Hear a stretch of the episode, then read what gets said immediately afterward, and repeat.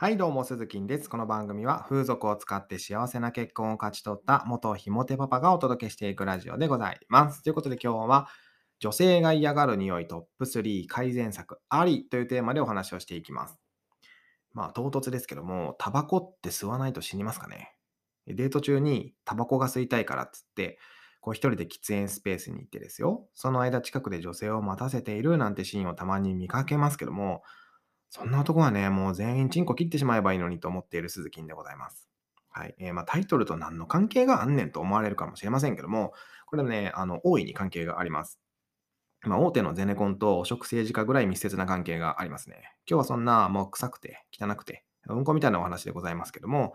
えー、あなたは女性が嫌がる男性の匂いって考えたことありますかね？先に正解を発表しますけども、1位が口臭、2位が体臭、3位がタバコ臭ですね。つまり、お酒を飲んだ後のアルコール臭よりも、1日営業で歩き回って群れに群れた足の匂いよりも、モテると勘違いしてつけすぎた香水の匂いよりも、タバコの匂いの方が嫌われるんですよ。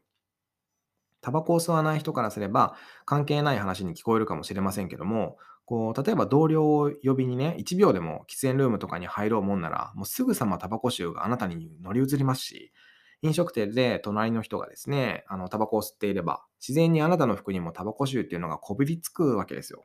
そして、自分では気がつかないまま女性に、こいつタバコくせえな、おいって思われちゃうんですよね。なんと理不尽なっていう話じゃないですか。自分は吸ってないのに女性に嫌われてしまうんですよ。でもその理不尽な事実っていうのは、タバコを吸う彼氏を持つ女性にも降りかかってくるんですね。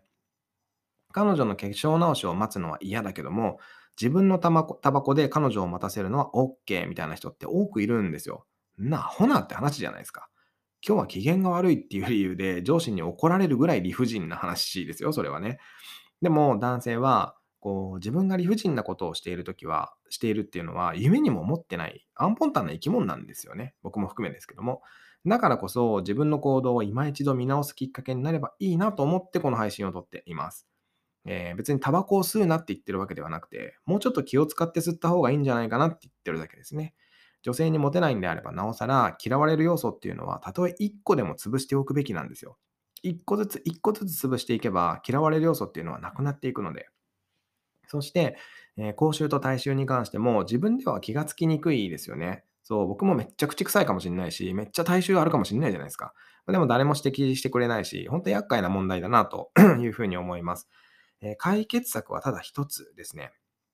やりすぎかなって思うぐらい自分で対策をするしかありません。人に聞けないんであれば。僕は妻に聞けるんでいいですけども、えー、人と話すときっていうのは、えー、僕だったらまほっぺたにこうフリスクを何個か忍ばせておくとかですね。こうデート前は必ずシャワーを浴びてから行くとか。そこまでやると自分でも思うレベルで対策をしてみるといいかもしれないですね。